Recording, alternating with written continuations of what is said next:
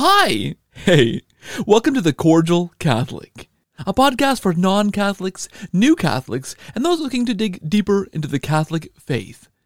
I'm K. Albert Little, an evangelical convert to Catholicism, and this podcast is born out of one particular idea. It began for me when a Protestant pastor I was working for asked me the question, what's more important, the Bible or tradition?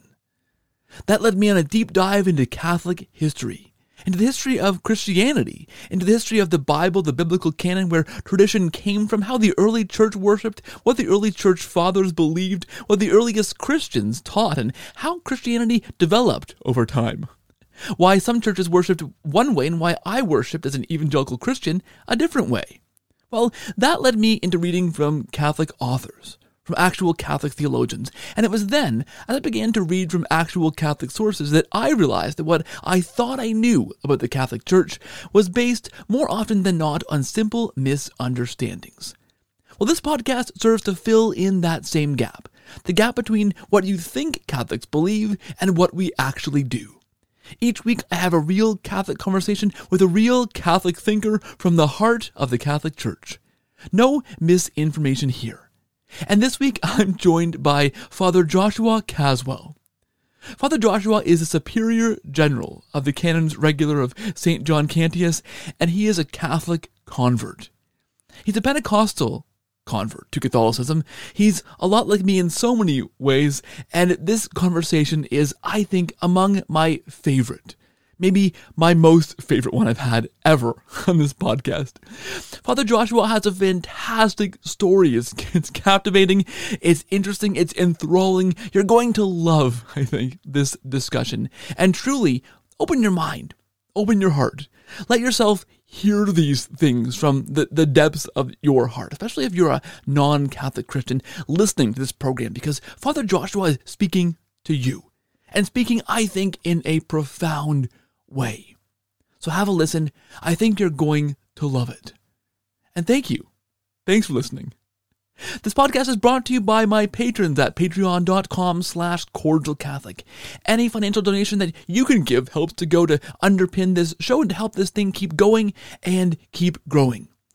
$5 or more a month donors can be entered automatically into a draw for free books every single month. That's my way of saying thank you. If you can, tell a friend about this podcast. If you can subscribe, if you can follow it, if you can like it, if you can review it, that'd be amazing too. And now, guys, without any further ado, here's honestly one of my favorite conversations ever on this show. I think you're going to love it. Father Joshua Caswell, Superior General of the Canons Regular of St. John Cantius. It's a great conversation. Please listen and enjoy.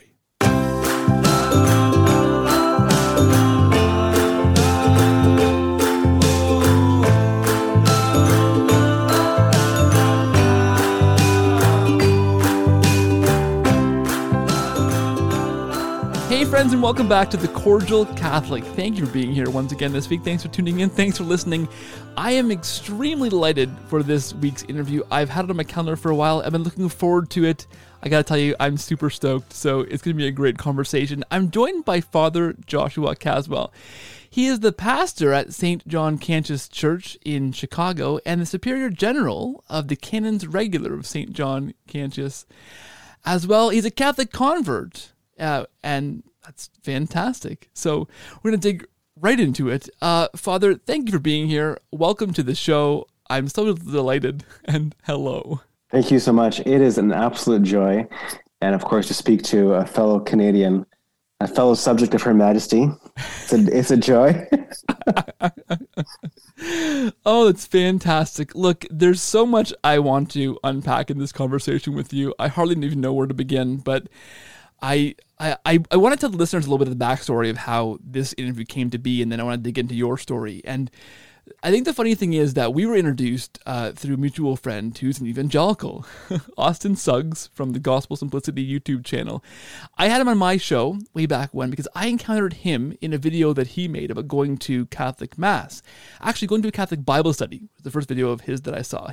His uncle was a Catholic convert and went to a Bible study and invited Austin along. And so Austin had this YouTube channel talking about the gospel and unpacking his faith and teaching and preaching and evangelizing. And it was fantastic. And he went to this Catholic Bible study and then unpacked his thoughts on meeting these real Catholics and made a video. And I saw it. The algorithm just shared that video to me. I watched it. There wasn't very many views when I watched it.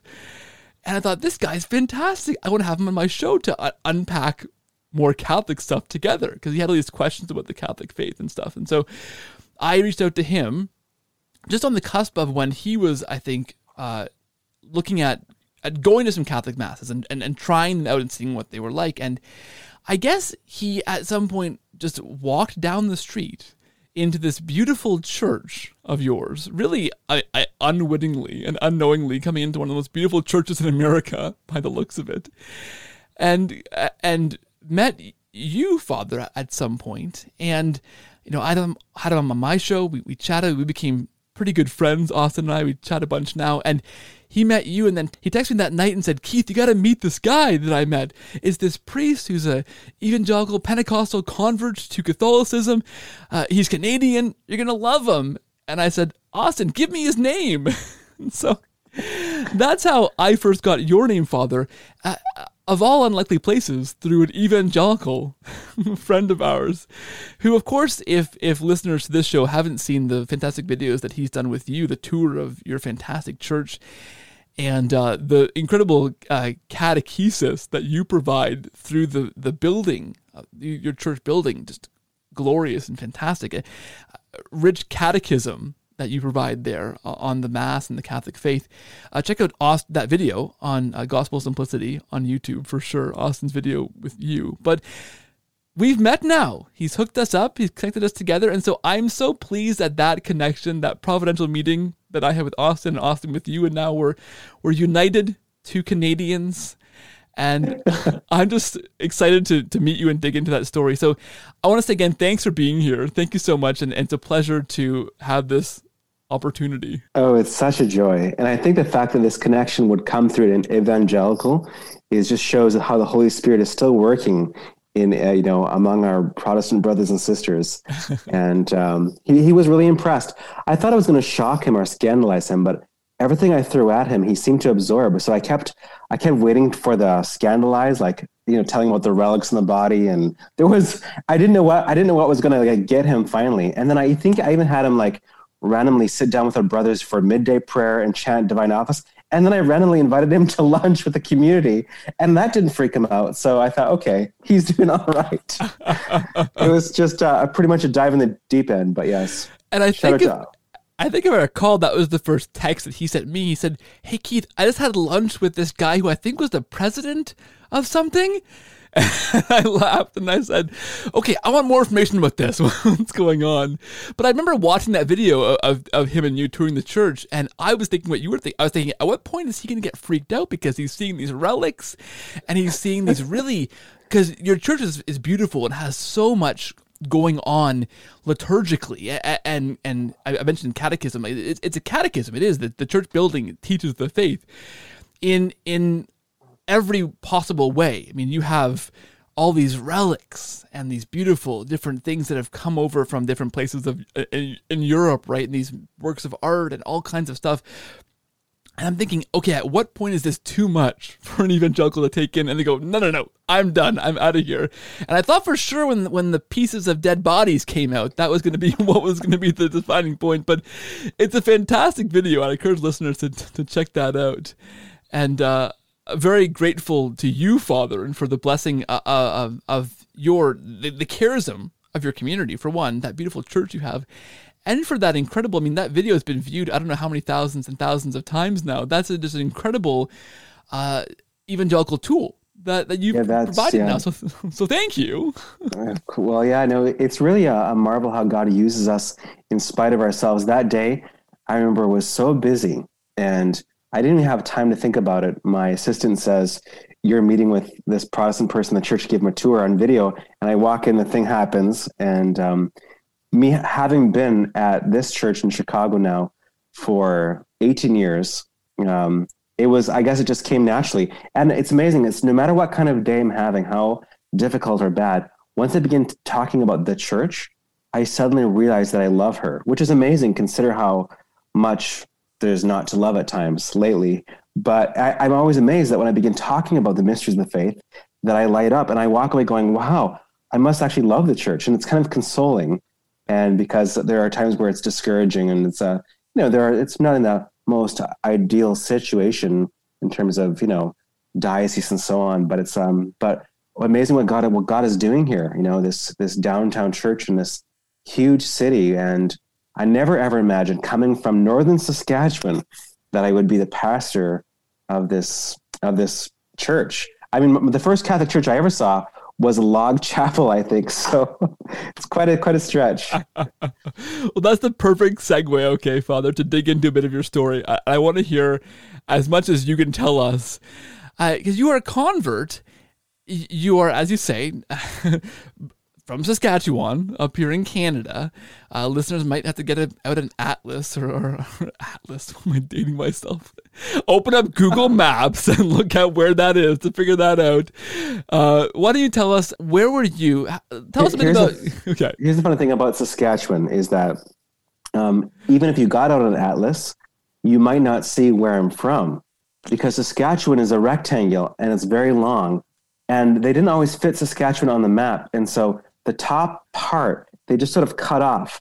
So I'm literally not even on the atlas map. Most road maps are not there because we have one road, which is insignificant, going up to the middle of nowhere, Canada. And that's where I grew up and where my parents live now, near Brabant Lake, Saskatchewan, latitude 56.7. That's about 1,000 miles north of the border of North Dakota. But anyways. All right, listeners. So now you know where he's from.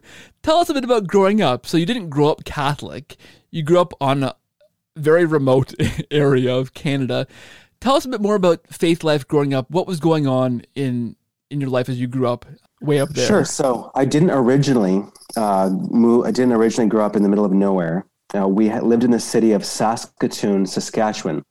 My mother was an MLA, that's a member of the Legislative Assembly.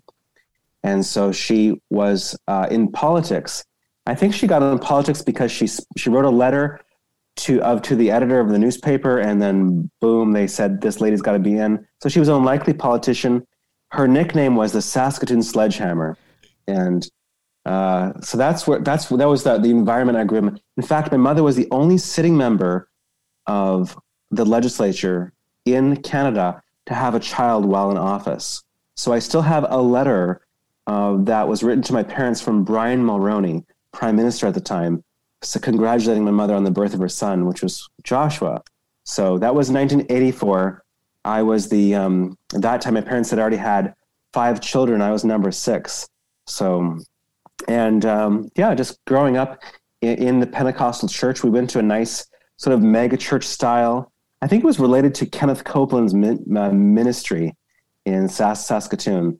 And it was a big church. And I did know that there was a spiritual life. I did learn about there's a spiritual realm and how you can pray for things. So I learned how to pray from the heart. And we also had other churches that we would occasionally go to, but Pentecostals are they're like Protestants, but like set free. I don't know how to explain them, but they're just sort of like, in the middle of a church service, you might have somebody running around or just start shouting or laughing or who knows what, or rolling on the floor. I don't know. But there are these moments where there's these vivid manifestations of the Holy Spirit that happen in Pentecost. So this is my upbringing. So when I was 7 years old, I knew I wanted to be a missionary. And so I found Bibles. Somebody had given me a whole box of New Testament Bibles from, I think it was the Gideons. And I went to the parks. And I'm like 7 or 8, and I would pass them out in the parks and say, have you accepted Jesus Christ as your personal Lord and Savior? So I would give out these Bibles, and people still thought it was weird, but I think I was young enough that people thought it was cute, so they took it. I don't know what happened, but that was an early desire. And since I didn't play Mass, because I wasn't a Catholic, I didn't know what the Mass was. I'd only heard the name. They were like some cult. It was really weird. Catholics were this distant, far-off, non-Christian. But when I was little, I remember... preaching to my teddy bears that I'd lined up and actually doing a church service. So I would walk up to the teddy bears and I would be filled with the Holy Spirit, and I'd push the teddy bears over, right? So they're slain in the Spirit. So this is my faith upbringing, My parents were very solid. They weren't all over the map. They were very solid. And I think they had a good authenticity radars where they knew where truth was. So I think some inklings must have started. When my mother was working in pro-life work in Canada, she noticed that every time she was putting a bill forward in the legislative assembly for pro-life, it was always the Catholics. And it was this, I think that was, must have been left an impression on her. So anyways, I'm growing up in this environment. I'm starting organizations at the age of 8 or 9. And I think Catholics are crazy. I had my first Catholic friend maybe by the age of 9 or 10. And I remember it was so strange. He brought me inside his house and he had palm branches, which he would burn, but I didn't know. It just looked like witchcraft. Like he was burning palm branches when there would be a storm or light a candle. And he had this thing called a scapular, which he said, when you put this on, you don't burn in hell. And I didn't like, it was like witchcraft to me, you know? So this whole thing was, I think I told him he was going to hell for wearing that. So these are my first impressions, but big family, went to church every Sunday. We also sort of didn't fit in because we didn't fit the regular Protestant mold. We were sort of, you know, the way my mother seeks truth is sort of, she goes from point A to point B, the shortest route. So she just sort of just goes. And I think there was always a truth seeking. So growing up. And then at one point, I think my mother made a trip to Quebec, Canada, and she was learning French. And there she began to see the joie de vivre, the joy of life, of some of the older Catholics. She remembered her speaking about an older lady who would almost skip to mass with joy. I didn't know what mass was. It just was a name of something weird, like some weird ceremony. But I remember also my mother mentioning this like white host or this little white thing. And I didn't know what it was, but that was sort of these little seeds are being planted. But my mother was far ahead of my father in some ways. My father, you know, took him a while to catch up analytically because the woman is always very intuitive. So my mother brought back a calendar from a Catholic church and she hung it up in the house. And this memory I have, January 1st says, Mary, Mother of God. And I just have this image as a child of seeing my father take the calendar out, rip it up and throw it in the garbage because he was so offended, right? It's such an obstacle. Mary, the mother of God, that's dangerous stuff. Like God doesn't have a mother, you know? So these were just my initial impressions. Then everything changes. My parents moved from the middle of, from Saskatoon, Saskatchewan, the city, and they move up north, 7 hours north of the city, because my mother and my father wanted to start a vacation Bible school on an Indian reservation working with the Aboriginal people of Canada.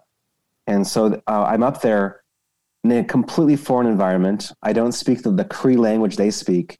They did speak some English, but it was a very different environment. And Indian reservation culture was just a total shock to me. But there, we were going to the little house, Protestant house of prayer. And my mother, I remember, was going off to the Catholic church every day. And then I don't remember how this happened, but one day I just remember we just decided to pray the rosary. And I don't remember why. I guess the Aboriginal people told my mother that she should pray the rosary. So these people were evangelized by the missionaries 70 years ago. And now they're evangelizing us. And we went up there to really preach to them, but they're preaching to us. And so now we're praying the rosary in this basement of this house that we're living in the middle of an Indian reservation with a family with, 7 children. And I was freaked out. And all my brothers and sisters were too, because we were just losing everything we knew. I think we were sinning against the Holy Spirit. I don't know what. And I began to learn more about Catholics. I learned that they had this thing called the rosary. And in my mind, the rosary, they said there's these things you grab onto, you say a prayer. It was like a fishing net, things. And I didn't know. And then there was this thing called the confession box, which was a box you go into and they turn on the green light and your sins go away. So this thing just got weirder. So, but now the rosary is being forced on us. And with my mother's nickname, the Saskatoon Sledgehammer, you can imagine, it was kind of that sense of, we're all becoming Catholic or you can get out of the house. And I was 11. So now we're praying the rosary. And I remember praying with my sister, and my sister and I think must've made some agreement not to say the Holy Mary, Mother of God part, or we didn't say the Mother of God. So it was Holy Mary, pray for us sinners. We'd skip that part. So now we're on an Indian reservation praying the rosary. And then were going to this Catholic church. It was like a little tiny Catholic church, nothing beautiful at all, fluorescent lights. But there was an old OMI priest, an old Oblate of Mary Immaculate. He's probably about 80 years old. And he would say the mass in the church there. And there was, the Aboriginal people would pray the rosary in Cree beforehand. It was that was my first experience of Catholicism. So there was sitting, standing, kneeling. It was pretty boring. But there was this box, and the cross was there in the center. And I knew there's weird symbols like the I and the H and the S. This is all my experience. But it just sort of just gradually began to click. I'll tell you what really sparked a desire, though, was there was one lady who was an old lady, and every day she'd walk to Mass. And she had this kind of face where she'd been in the sun for years, working on the log cabin or working with moose hides on an Indian reservation in Northern Canada. But so her face would be so beautiful, but she was in pain because she couldn't walk very well. But I noticed that when she went to church, her face was beautiful. Like it was like she had these little crinkles in her eyes. And when she prayed the rosary, she'd bang the giant rosary beads against the pew. But it was like she had this joy. And I remember because when she went to receive Holy Communion, I remember seeing the crinkles in her eyes, that she was just so overjoyed. Like there was a joy. And that was a moment where I must have said, I don't know what that white thing is, but I want it, because I saw the joy in this Aboriginal lady's face. It's just so beautiful. And that was, probably the beginning of the desire. Then, just sort of force converted, and we had our confirmation, the sacrament just placed on us, and didn't generally know what was going on. My mother tried, and my father tried really hard. There was no RCAA. We're in the middle of the wilderness. And so my mother was reading us Catholic answers by the firelight as we're living in a log cabin without electricity and getting water from the river. So this is all an experience. Yeah, this is kind of, yeah. So then, we just keep, it just keeps growing. And then of course there was that story. I even hate to bring it up, but I think people would be remiss if I didn't. Then there was 7 days. I think it was 7 days before we were officially Catholic. There was three of us children home, and we blew up the house. And there was a propane tank, 80 pounds of propane, and it just started leaking. And the three of us were home. It was not a very good day, but we blew up the house, and our lives were spared. We should have died then, but we didn't. So we ran a mile to the town to get whatever we needed to, get the house. But the house was gone. Everything, we lost everything. But there was something about that fire, and I'll tell you what it was that when this flaming propane tank with 80 pounds of propane is burning in the middle of winter, we didn't quite know what holy water was, but my sister saw this Tupperware container of holy water in the house, and she said she put it on the fire. Now, you don't mix water in a chemical fire, but it didn't help. But I think about that, I think, that fire was blessed. So the three of us children, my sister Esther, my brother Nathan, who is now Father Nathan, he's a pastor and a priest in my religious community. But that day, as we should have died in that fire, it's like God took something, there was something, it was a covenant. I'm not sure what it was, but that was a moment. Then 7 days later, the sacrament of confirmation is forced on us, kind of ish. I mean, I kind of didn't know what was going on. I suppose it was okay. I was like, okay, I had settled with it. I think my younger brother said, "Do Catholics believe in dessert?" And my mother said yes, and he says, "Okay, I'm okay with it." It's like this was our we weren't really in it. We were sort of at that age of being indifferent, but nonetheless, the sacrament's placed on you, and it does something. So then I start serving Mass at the old Oblate Church, in South End, Reindeer Lake, for Father Raymond LeMay, who's 90 years old. And as I began to serve Mass, it was just like I loved it. And I didn't know why, but I just loved the Mass. And I dated for a while and thought about, dating and stuff and getting married. In fact, I think one day I'd overheard my parents praying in the bedroom of our house, which was it was a government housing, not very good, but the walls were very thin. And I heard my parents praying, and they're talking about praying for the children, because they still prayed out loud like Protestants do. Every night they still pray out loud. So they're praying and they're saying, you know, we just pray for Joshua that he acknowledge his vocation to the priesthood. I was so furious. And I decided to pray against my parents, praying against my mother.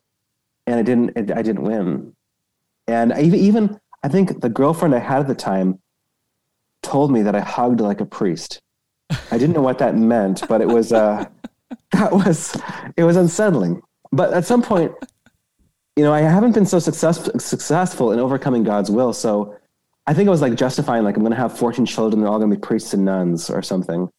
But at some point I was like, no, I think I've just got to go and do something. And then I heard about this order in Chicago at that time. It was just 5 years old, this new religious order. I found them on the internet and I just saw the words restoration of the sacred on the website. And I saw a picture of the inside of the church, which at that time wasn't restored, but it was just warm and beautiful. And I said, I'll call the number. And I in my mind, restoring the sacred meant like putting back kneelers in churches or something cool, which I thought was what we're going to do. I thought Latin is what they spoke in Latin America. You know, I had no idea. I'd never seen a Latin mass in my life. I'm coming from the middle of nowhere. And so I called the number, and the voice on the other line was our founder, Father Frank Phillips. And his voice was so warm. And I just decided, you know what, I'm going to go. So I came to Chicago on a two-way ticket immediately after graduating from high school at the age of like 18. And I just took the two-way ticket, crossed the border, and in 2003. And I never went back. I never used the return ticket. Father Phillips asked me a couple weeks later, when's your flight back? And I said, oh, that was 3 days ago, because I was just comfortable there. And so I just stayed. And that was 17 years ago. I got ordained a priest by the last priest ordained by Francis Cardinal George, along with my brother and another member of our community. And so I was shocked I was ordained. And then I was even more shocked this last year when I was elected the superior of the new community. So the second superior after the founder of our community, which is just growing. And I'm thinking, what's going on here? I mean, I thought I was establishing that I'm a flight risk or something. Like, why did they do this? Because I'm a little charismatic. I'm a little, you know, I don't know what they were thinking, but I mean, like, this is like a Latin mass order. And like, you know, I'm kind of a little bit of a, anyways, that's kind of how we got here. Oh, and something here, 2 years after I joined, my brother, Nathan, who, he was embittered about having, you know, conversion forced on him. And he was more enlightened because he was a teenager now with raging hormones. So he just took off and left the house, and he was on the west coast of Canada picking mushrooms and planting trees and busking. And, yeah, I suppose a tree planter is called a silviculturist. That's probably more appropriate. Anyways, he was the whole tree planter culture. He was there, but he was an agnostic, and he was just done because he was a little offended. I think he said, you know, he told my mother, you know, well, we grew up Presbyterian was our first religion. Then we're Pentecostal, and now we're Catholic. Are we going to be Mormon tomorrow? So he was a little like disenfranchised. So he took off, but in the beauty of Queen Charlotte Islands on the west coast of Canada, you're going to have to interview him next. He can tell his own story, but beauty of the west coast of Canada, he had this experience of nature where he just said, I need to pray to something. Cause when you're living in the woods, he said, you need to pray to something. And for me, that's, you know, he's looked around and saw that love was a force in the world, like love in the sunset or in the birds. And he thought, well, maybe, you know, maybe I can pray to love. So God tricked him and he prayed to love. But then he remembered that John writes that God is love, which is complicated. So then all of a sudden he's back home, and I'm finding out that he wants to visit me, but he came and he wasn't visiting me. He was visiting the religious order, and then he joined too. So then there was my brother in the religious community, and we were ordained the same day by Francis Cardinal George, an Oblate of Mary Immaculate, who had traveled extensively in Northern Canada as a missionary. So God's providence, those are just some of the glimpses, but here I am. And the least likely to succeed 10 years in a row at this community, at least, but still I fell in love with the church, and I fell in love with the charism of our community, which is to make available to the people of God the beautiful treasures. And so now in this middle of this city, which is so torn apart by strife and everything, we are winning souls through beauty. And I love it. And I don't know what I'm doing in a city of 4 million when I came from a town of 70, but that's where I am. So maybe I have some questions. Oh my goodness. I knew going into this interview, two Canadians in the same virtual space would be a riot, but this is out of control. Your story, Father, is just unreal. I mean, let's just. I know when I tell it, I can't even. I actually question if that's real, but it is real, and I think I'm downplaying it. But yes. Mm-hmm. Oh, I've got to warn you, The Journey Home will be knocking on your door very shortly to have you on their program with Marcus Gerdai, because they tend to poach guests from my show for theirs. And your story is going to be a two-parter that everyone's going to tune into. That's just fantastic. I have a couple of questions and a couple of comments. I'm sorry for laughing at the propane explosion. It sounded funny when you first started telling them. Then it sounded kind of scary. I'm like, I shouldn't have laughed at that. I feel bad. He almost died. No, it was. That's just, there's so many incredible things in there.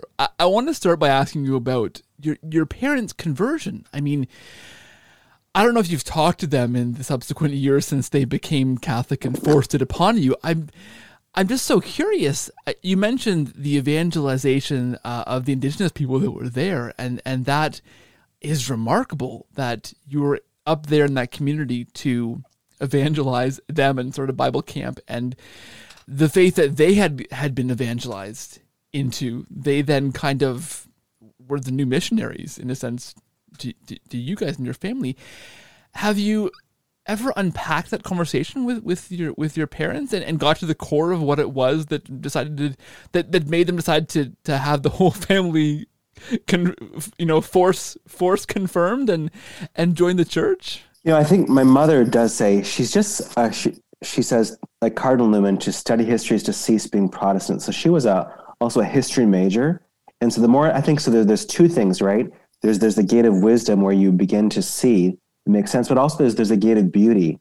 And that beauty comes even on an Indian reservation in Northern Canada, in a little log church, can come from the beauty of somebody's face when they're receiving the sacrament, or so just a witness. Like, I think, who are the most loving people? I think my mother's that way, where she recognizes who are loving people. And there's something that's so, the Cree people are so deep. There's no mediocrity. They never put on airs. And I think that's part of what the struggle for them is, that they have such deep hearts. The missionaries knew this. And so there's an authenticity when they fully accept God. The faith is real. And when it's not, it's unfortunately not. But it's a both end. But I think hopefully soon we'll have to have more conversations with my parents. But even their conversion to Christianity, because my mother was a socialist and a Trotskyist, and I know she met my father at the communist literature table at the University of Saskatchewan, where my mother was the acting student president. And I know that when my mother ran for office and won as a Saskatoon Sledgehammer, the University of Saskatchewan really republished my mother's radical leftist views to show people how right and fascist Gay Caswell had become. My mother's name is Gay Caswell, so she had really gone from, she had this conversion, but it was ultimately in the life issues. But there is a lot there on my parents' side, so. There's so many stories to tell. That's fantastic.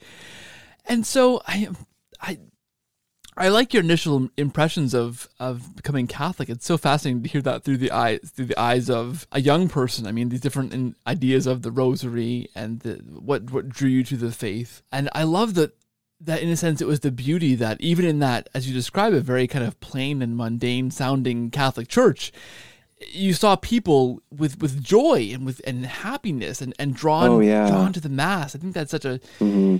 And I think, like, the priest, Father Raymond LeMay, he wasn't a charismatic young priest of some archdiocese. He's a mission priest who goes to a community and is going to die with them. And he did, God rest his soul, but he just serves well. But that's sort of that spark in his eyes of knowing what matters in life, like just preaching the faith. I mean, it's not creative. It was just simple in it. Yeah. That's amazing. But yeah, seeing the faith revealed in people around us. But I sort of skipped a lot of my tumultuous years as well. I mean, I got a lot of rebellion, a lot of bad things, but somehow the beautiful thing about truth is that truth leaves an indelible mark in the soul. So once people know truth, it just sort of, you have the flavor and you can't shut it out. So I guess it's part of the beauty. So, and maybe just the beauty. Also, I think the beauty of Northern Canada, if I hadn't been in complete utter nature of Northern Canada, the wilderness, I don't think I would have had quite the impact of, because that allowed me to know that God is real and how he acts in nature. And yeah. Was there a point at which you began to own that faith for yourself, that you can kind of say, yeah, that's when I, because I mean, you mentioned it being kind of force confirmed into the faith. So you were Catholic. Was there a time when you began to say, okay, this is, I mean, because you'd grown up in this one version of Christianity, which then was quite different. And so I guess all of those formative years for you, I'm thinking of my own adult conversion. I mean, I became evangelical around the age of 15 or so. We grew up kind of nominally Christian. I always say that we were Christian without Jesus, so very morally Christian. We'd practice Christian virtue quite well. I mean, it was very important to our family. Went to church very rarely, occasionally, and it was usually United Church of Canada or very kind of watered down kind of secular Christianity in a sense. And I kind of met Christ at the age of 15 through meeting this Wiccan guy at a party who opened my mind to the idea that there was more than just me in the world. And as a young teen, very self-centered, I thought, whoa, there's more out there. And then I began looking into what else that could be. And my best friend growing up, I knew him since 1986. We were 2 years old when we met. And he was a Christian, and I knew that he was a Christian because he couldn't play with me on Sundays. When we were kids growing up, he was always busy Sunday morning. And when I began looking around at what was out there, once I began realizing that there was more than just me in the world and something greater than myself, I went to him because I knew I knew he had something going on. And what's remarkable to me, looking back at how I evangelize now and share my faith and think about my faith, is that he never really talked to me as kids, even as teenagers, about his faith. But his house, we'd go to his house to hang out, to play when we were younger, to watch Star Trek when we were, in grade 7 or 8. And there's always a sense of peace in his house, this peace that I could not define or could not quite put my finger on. And so when it came to looking at matters of faith, I went to him instinctively because I knew that there was something that he had that I didn't have, that I just felt instinctively. And so at the age of 15, I became Christian, evangelical. It was say 15 years later when I became Catholic. But I'm thinking, and I think for me as an older adult, how hard it was to shift my paradigm in thinking from the evangelical world to the Catholic world. It's a major leap in paradigm. I'm thinking for you as a kid, I mean, I guess you are in a sense more malleable because you're younger and you're a bit more maybe cognitively flexible or I don't know what the term is, but was there a sense, I mean, I get from your story, there's a sense of unease when you're suddenly praying the rosary in the basement of this house. I mean, and suddenly these things are very new and foreign to you. And you mentioned your mom being very like, okay, we're doing this, it's happening. Was there a sense when you began to own that faith, and began to kind of put away or shed or grapple with your Protestant upbringing and understand it in a new way in light of this new Catholic faith? Yes.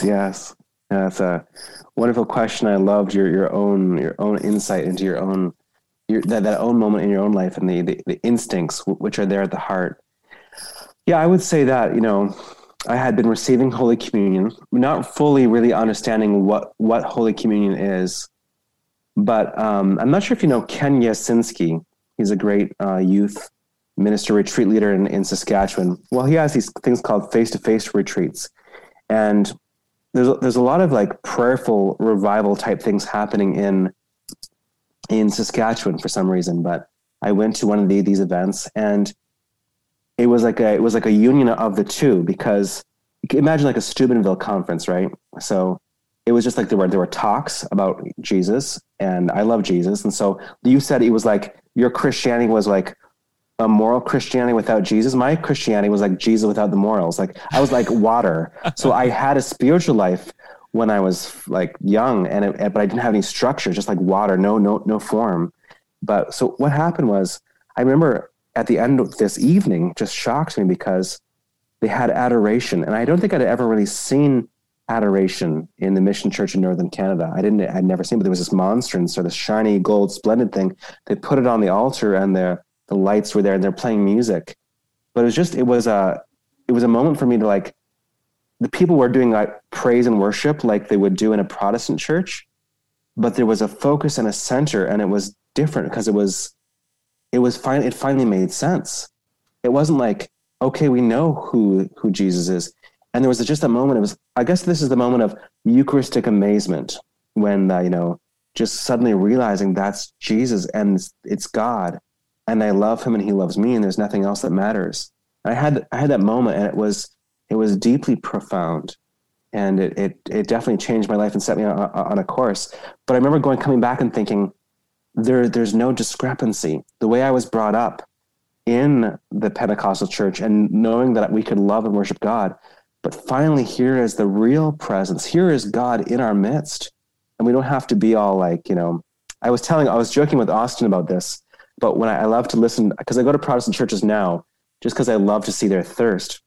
But when I see that the way that they pray, it's really funny because I can see myself without the Eucharist. When they go, Father, we just ask you to be present with us. We just ask that you would touch us in a tangible way with your real presence. But they don't even know that they're longing for the Eucharist. And it just, once, like, I think it's the scandal of the incarnation they can't handle. It's too much. Like, they want God to love them, but if they knew how much God loved them, then they'd be overwhelmed because, like, but that was what happened to me. It was like, oh my gosh, God does love me so much that he's here now. It's not even just distant or not some ethereal Holy Spirit. It's like, wow, boom, there's God on the altar. So that was probably the moment. And then the rest just began to flow. And I began to see too, like, how some of this praise and worship music is like icing on the cake, but people can't eat that all the time. They need real food. And so like at the end of these retreats, they would close with like this chant. It was like the Salve Regina, which I never heard in my life. But it was just a simple chant, and it was suddenly different and still. And I said, that's beautiful. And I knew something about chant and the depth. And I'm watching all these young adults go from this, emotional faith to a deeper understanding. And now many of them have vocations, and they're all over the United States, and they're whatever. But that was an answer to your question, I think. That's fantastic. And you know what, Father, you've put something so well there. And I think, I don't know, this resounds so deeply with me as an evangelical convert to Catholicism as well, like yourself. We'd sing these songs, right? We would long, so this might be a bit foreign for Catholic listeners, right? We'd call it worship music. We call it worship. So part of our church service on a Sunday, or part of even a midweek thing we do, we'd call it worship. And that meant praying and playing music and singing songs to God. And what we longed for in all of that, as you said, what we ultimately longed for in those things. I'd go there in university, I'd go to these Pentecostal churches in town, and as you described, there's falling on the ground, there's praying in tongues, there's very charismatic things happening. I don't know if you had flags in your upbringing. Flags were always my favorite. I loved the flags when they came out.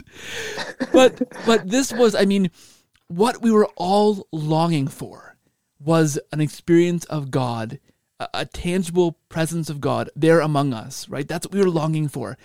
And so for me, when I realized that, and I can really picture still for me, so part of my catechesis, Father, becoming Catholic, was watching RCAA videos from Our Lady of Good Counsel in Plymouth, Michigan. They put all their videos online on YouTube.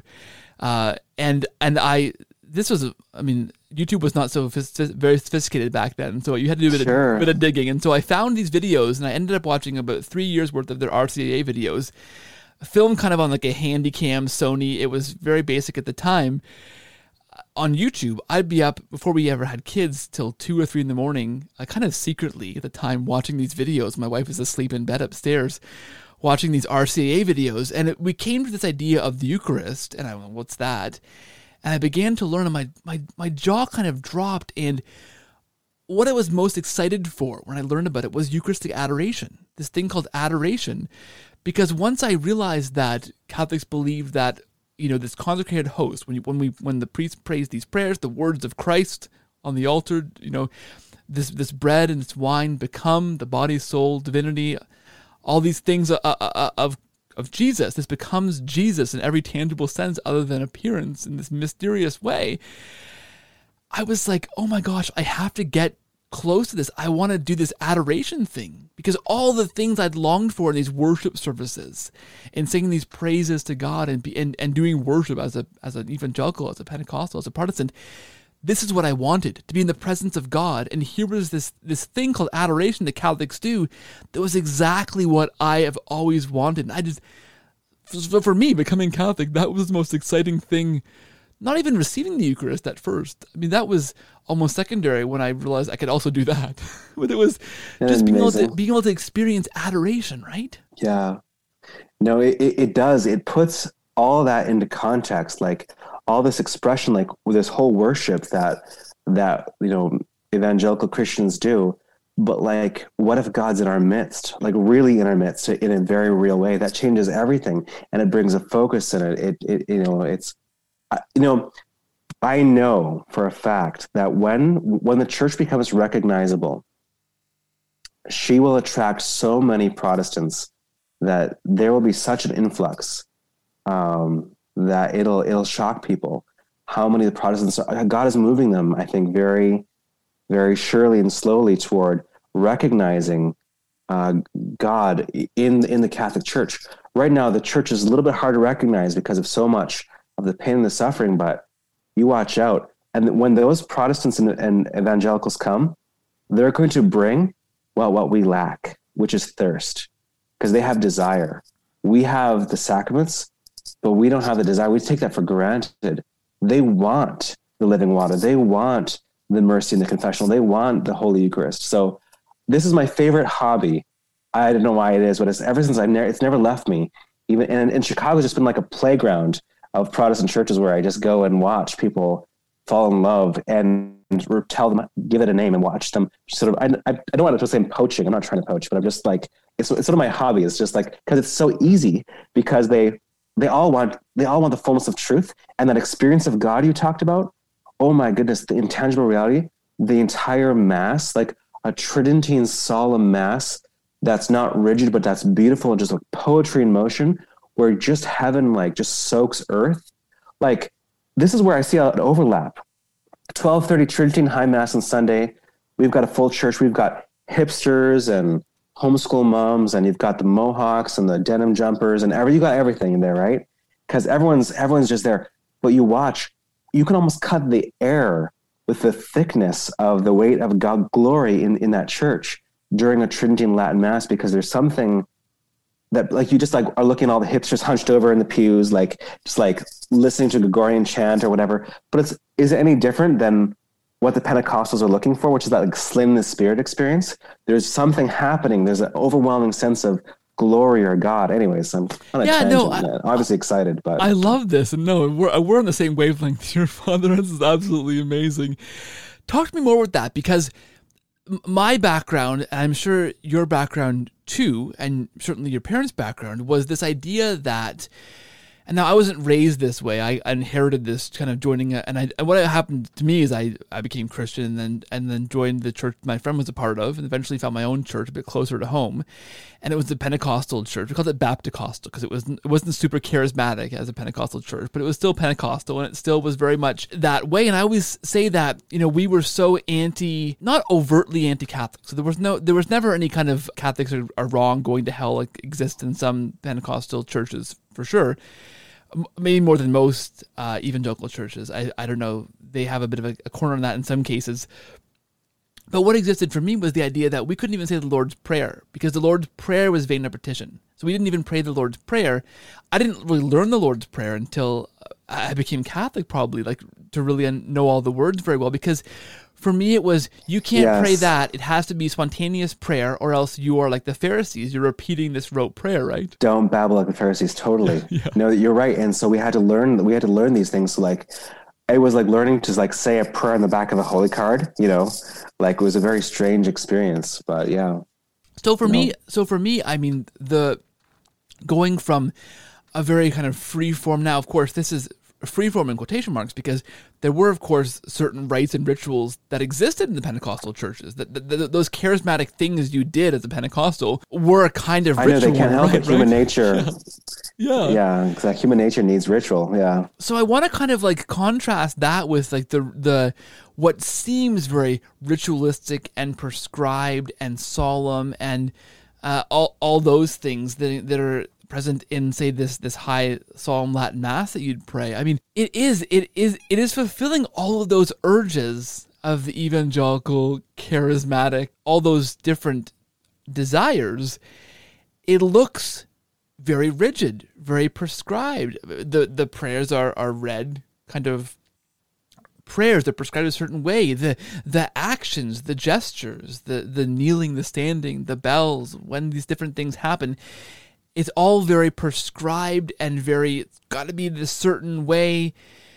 Talk to me about how that really encapsulates this the spirit of worship and God moving and what makes it attractive, because I'm there with you. I get that, but I can picture some listeners going, "What is this? What is this guy talking about? This, like, how can, right, where, you know, like, why would God, right, you know, why would God move? Why would God be moving, attracting people to this ritual, like this stodgy ritual, right? For sure. No, and God certainly is, for some reason, attracting people to this proscribed ritual. The beauty that I've discovered, because it originally set me off too. I didn't really think it was, I thought like, well, where's the fun in that, you know? I want to do my own thing. But now, and I remember saying this to Austin, but now when I'm praying this prescribed ritual and following an age-old rite, it's like I get to die a little to myself, and in obedience, I just like, and God comes through. Here's the best analogy I can give.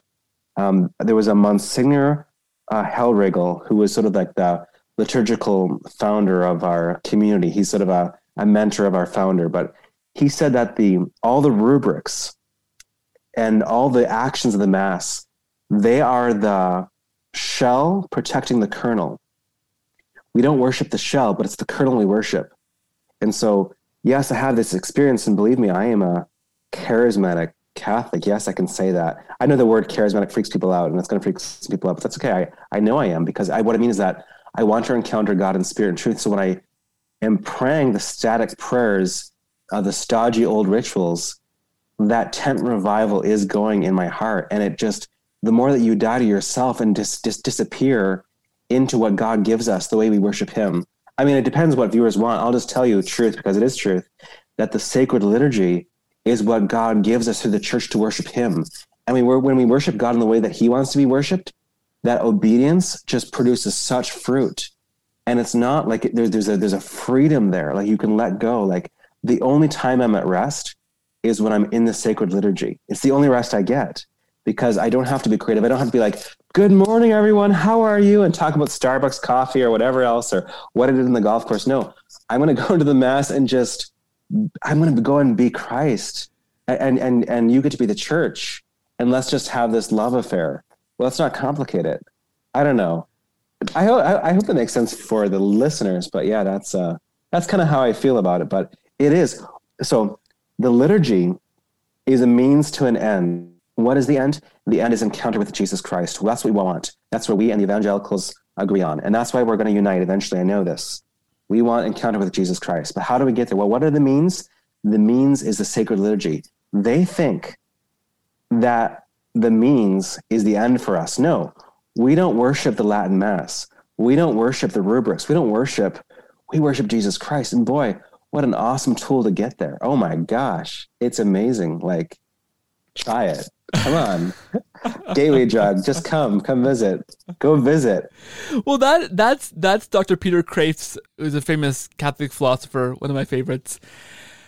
That's his famous challenge to non-Catholic Christians, is if you if you are unsure if the claims of the Catholic Church are true, come to Eucharistic Adoration, because we say, the Catholic Church says that God is there, he is there, and if he is really there, he will draw you into his church. So just come to adoration, come to Mass, and see. And if God is, you know, in the Catholic Church, he says he will call you into that. So that's a fantastic gateway. I had Dr. Dennis McNamara on this show ages ago. Oh, D-Mac. He's my friend. I'm going to say he's a big fan of your church, I'm sure. Big fan of yours. Big fan of this podcast, as it turns out. Good friend of the show. And he has the Market Cornered on explaining how the Mass is and what it's for. And we sat down and talked about the idea of what the Mass is and unpacked that, you know, ages ago on the show. Probably embarrassing to listen back to the episode because I wouldn't know what I was doing back then. Even less so than now, I imagine. But he talked about it as... like you say, okay, if God is God, he probably has a certain way he wants us to grow to be more like him. I mean, this is the whole point of life, to become more like Christ, this divinization, become more like God, because that's the best life for us. God wants us to be with him, to live in him. Mm-hmm. And so if that's the end goal, and if the Mass is what God says, hey, this is the way you guys should do it. I know the best way. Here's how you do it. Well, why else would we want to do it any other way, right? It's this kind of spiritual exercise, in a sense, of God having us exercise our spiritual muscles to become more like him. And the Mass is that route, which I think was a fantastic way of putting it. I mean, you've put it very similarly. It reminds me of, I mean, I began digging into, really early on in my own conversion, digging into why I worshipped the way that I worshipped at a non-denominational, nominally Pentecostal, through affiliation down through the ages, this church, why I worshipped that way, and why other people worshipped in different ways. And I came to discover, or to conclude in this thesis I was working out on my blog back in like the early 2000s, I came to work out that Catholics had the corner on how to worship because they've been doing it this certain way for a long, long time, and they could explain why they do certain things of the Mass. I mean, I really didn't even know. I did almost no research to come to this conclusion. I really didn't know why Catholics were doing this, but I knew that they knew why they were doing it. And I knew from asking our pastor and doing my own research, looking around at the evangelical scene, that we had no hot clue why we were doing it the way we were doing it. You know, we inherited this framework of okay, so we open up with jokes about Starbucks and golf and some worship songs and this spontaneous prayer from the worship leader. It included a lot of just and likes and Lord, yep. Come, write this. Then one more song, and the pastor comes to the front and he prays, and while our eyes are closed, the worship band sneaks off the stage and we open their eyes and they're gone and it's magic. And then he prays a sermon, you know, he delivers a sermon that's half an hour to an hour, depending on how merciful he is feeling, right? And there's the worship band sneaks back up when he's praying his closing prayer, and they play a few more songs, and once a month there's communion. Mm-hmm. And I thought, okay, so why do we do it this way? Like, why is this the structure of things on a Sunday morning? And once I began to peel back that onion and dig a little deeper, I was like, dangerous. Right? I was like, well, there's really no reason why we do it like this. I mean, the best way to figure, and I counted this later on in Louis Boyer, the French theologian who has a great book on Protestantism and Catholicism. He explains kind of the connections between these two ways of worshiping. But I realized that really there was the root of that is in the Catholic Mass. They've just taken away certain parts of it, and it's kind of evolved over time. And I realized that we're both clinging to a tradition of how we do a quote-unquote worship service. But so we're both looking for a way to get closer to God, to accomplish that end goal you talked about a minute ago, Father. One way was fairly modern and kind of, we don't really know why we do it this way, and it's done differently in certain evangelical strands, and it's not really well understood. And here are the Catholics doing it this way that has a long tradition. And once I began to dig deeper into that, I mean, goodness gracious, you can find Justin Martyr, an early church father, writing in like 150, right? Describing the Catholic Mass in extraordinary detail. So at that point, right, if you're weighing those two ideas, how do we get closer to God? You've got to give some credence to this stodgy, ritualistic kind of prescribed way of doing Mass that actually ends up being really beautiful and historic and ancient and incredible, right? And that's the beauty, is like, you are so right. When you are, it's like when we are singing certain chants, or even the chant tone for the Pater Noster, the Our Father, we're singing a melody that has been sung dating back to the Jewish temple, or when we're moving, doing certain movements, the Orans position, or all these things, we're living this age old. You're tied back this golden thread to the time when the Church Fathers lived, and the Church Fathers, boy, were they Pentecostal. You know, you look at some of their writings and like how the Holy Spirit's working in them and all the manifestations. I mean, we're meant to live that way today, but it doesn't mean we check out. We don't, you know, if we want to get back to what they had, let's use what they had, which I understand was the Mass and like believing in the mystery, like believing the grace. No, the Church is not an institution. The Church is a divine mystery. It's I mean, come on, people, it's grace, or, you know. Well, I love that you talk about the beauty drawing in our evangelical brothers and sisters into the Catholic faith, looking for that truth and finding it in this beautiful Mass. I mean, I think you're absolutely right. I think the other route too is through the ancient Church, the early Church. And I know at your church, St. John Cantius, you guys have tons of relics. I've seen some in the video that Austin produced on his Gospel Simplicity channel. And that's a weird thing. I always describe this as like the weird aunt, that strange aunt that at Thanksgiving dinner, now for us Canadians, that's a bit earlier in the month of October. Exactly. Right? It's a bit confusing because now you're mostly an American, but we still both celebrate Thanksgiving. Yes. And I always liken it to that weird aunt that you kind of, you know, she's at the table at dinner on Thanksgiving, but you hope that nobody talks to her, or like, you know, you bring your girlfriend to Thanksgiving for the first time and hope that the aunt doesn't say anything super weird, right? I always liken relics to like that kind of aunt. You don't want to lead with those to the new person looking into the Catholic Church because it's super weird and strange. But then you look at the ancient Church, the ancient Christian faith, and it's right there in the Bible. It's right there in what the early Church practiced. It's actually not that weird.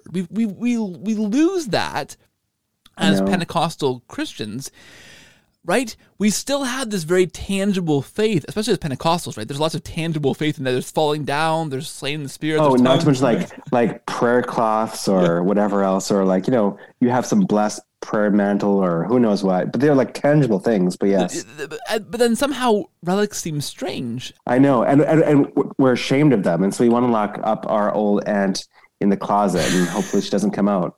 But you know what I found out is I found out the opposite is true, because we should be afraid of those things. Like I told you about my one Catholic friend in this brown scapular and lighting the palms on fire. It was all like witchcraft to me. It was creepy, but still, there's something there that fascinated me. People are looking for the line between heaven and earth. I'll give you an example.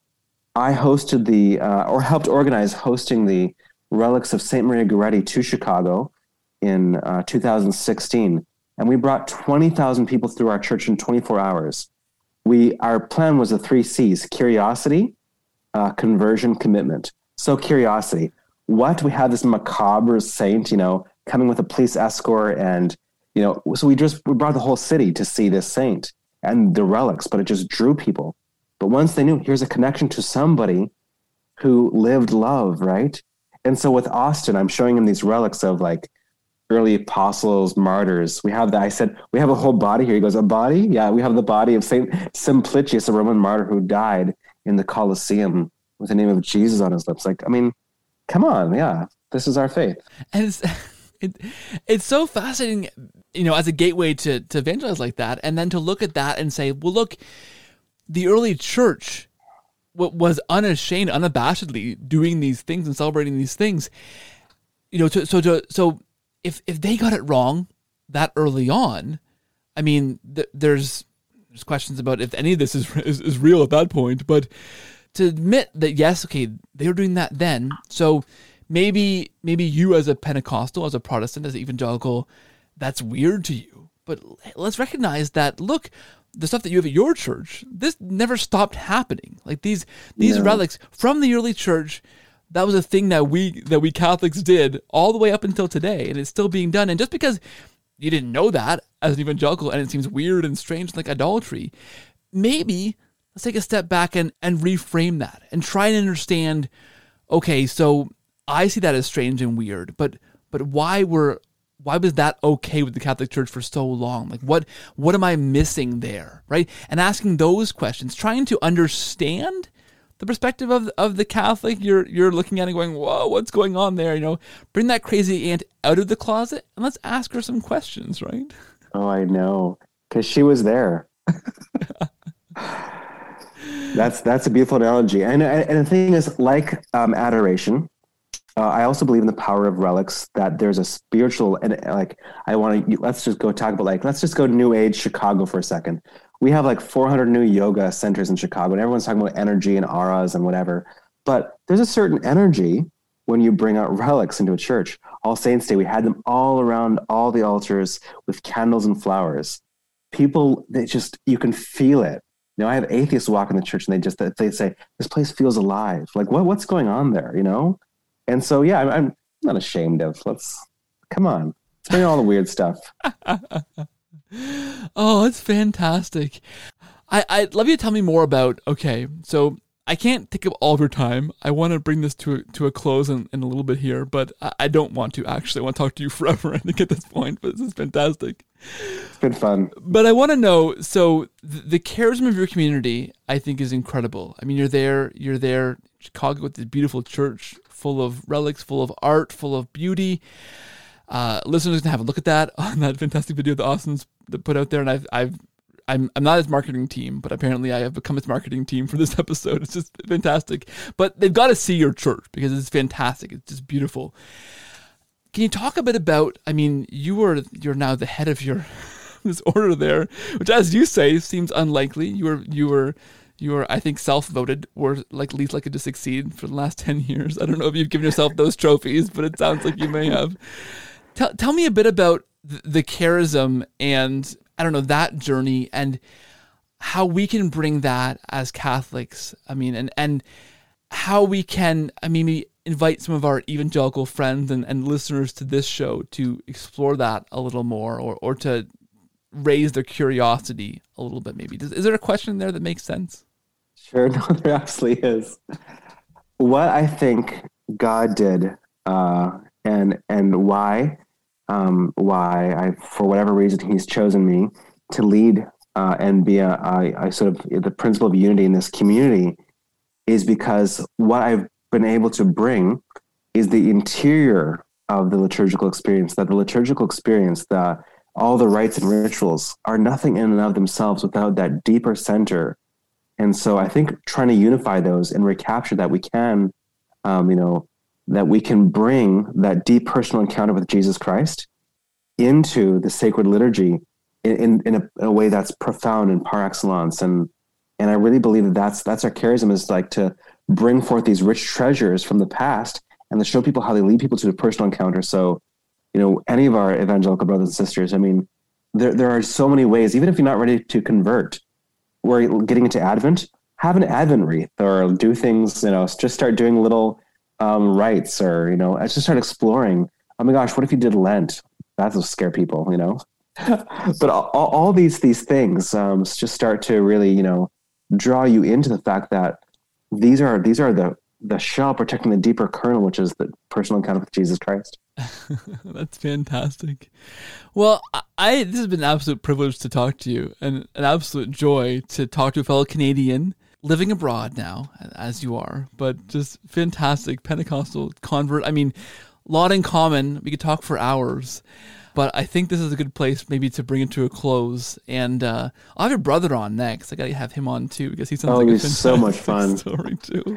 He's a pastor of one of our other churches. He's making maple syrup and raising bees and doing amazing stuff. Yeah, it's amazing that my brother's in my same religious community. He's my older brother, but I'm his superior, which is hilarious. That must go over well at Thanksgiving. Oh, yes. That's amazing. Father, tell us a bit more about listeners, where they can find out more about your church, your order, your charism, and things you guys are up to. Where do you want to point them towards? Sure. I would just say you can check out our YouTube channel, St. John Cantius Church on YouTube. There's our live streaming apostolate. We live stream our divine office and our masses, especially during these times of lockdown. We've been full on of that, and we're committing to that. Also, just check out our website, cantius.org. That's C-A-N tius.org. But just, come and see and find ways that, what we are doing here can be done anywhere. You don't need a huge church in a big city. This can be done in the smallest area, like that experience of the sacred in Northern Canada. And so living the sacred in your life is, And then we're also accepting vocations. So if there's any young men who are interested in discerning a vocation, give us a ring. And maybe what happened to me will happen to you. You'll come for a visit and never leave. So that one-way, two-way ticket. That's fantastic. Father, I want to say God bless you. God bless the work of your order, your work, the work that you're doing in the church. Thank you for being here. Would you care to close in a prayer for our listeners before we hang up? Absolutely. In the name of the Father, the Son, and the Holy Spirit, amen. Almighty and merciful God, Father of our Lord Jesus Christ, we thank you for the ways that you are working in the mystical body of Christ. We thank you for the ways that you are bringing unity and the way that you are building bridges. We thank you for the ways that you are teaching us how to worship you and how to make the church beautiful again. We ask that you would implant in our heart a deep desire to love you and to serve you, especially as we fight for the bride of Christ, the church, that she can be that beacon of light for you that will draw all nations and that all may be one. And we ask this through the same Christ our Lord. Amen. And may Almighty God bless you, the Father, the Son, and the Holy Spirit. Amen. Amen. Father, this has been an absolute thrill. Thank you so much. Of course, absolutely.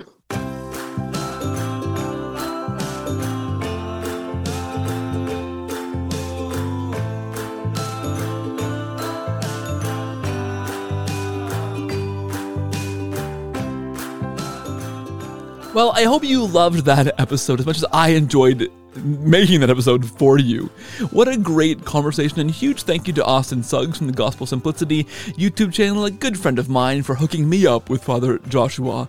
What a great connection, what a fantastic conversation. TheCordialCatholic.com is my website for show notes for this show and for my blog as well. Cordial Catholic on Twitter, The Cordial Catholic on Facebook, and feedback. Please send me your feedback. I read all of it and get back to you as soon as I can. That's cordialcatholic@gmail.com. Let me know who you are, where you're listening from, and why you continue to listen. Patreon.com/Cordial Catholic or PayPal.me/Cordial Catholic to donate to this show. All those funds go right back into helping this show to keep going and keep growing, and underpins all this fantastic work we are doing here. Week over week, this show is growing, and I have you guys to thank for helping to keep that thing possible. Help to keep this thing possible to do.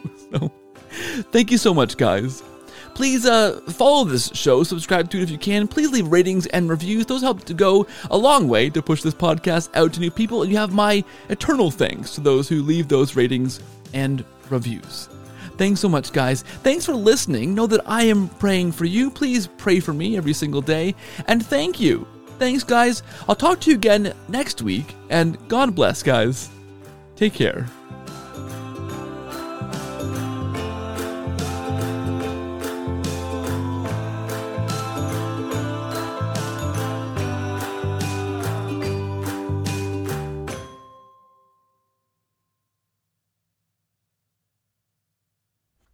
This show is brought to you in a special way by our co-producer patrons over at patreon.com/Cordial Catholic.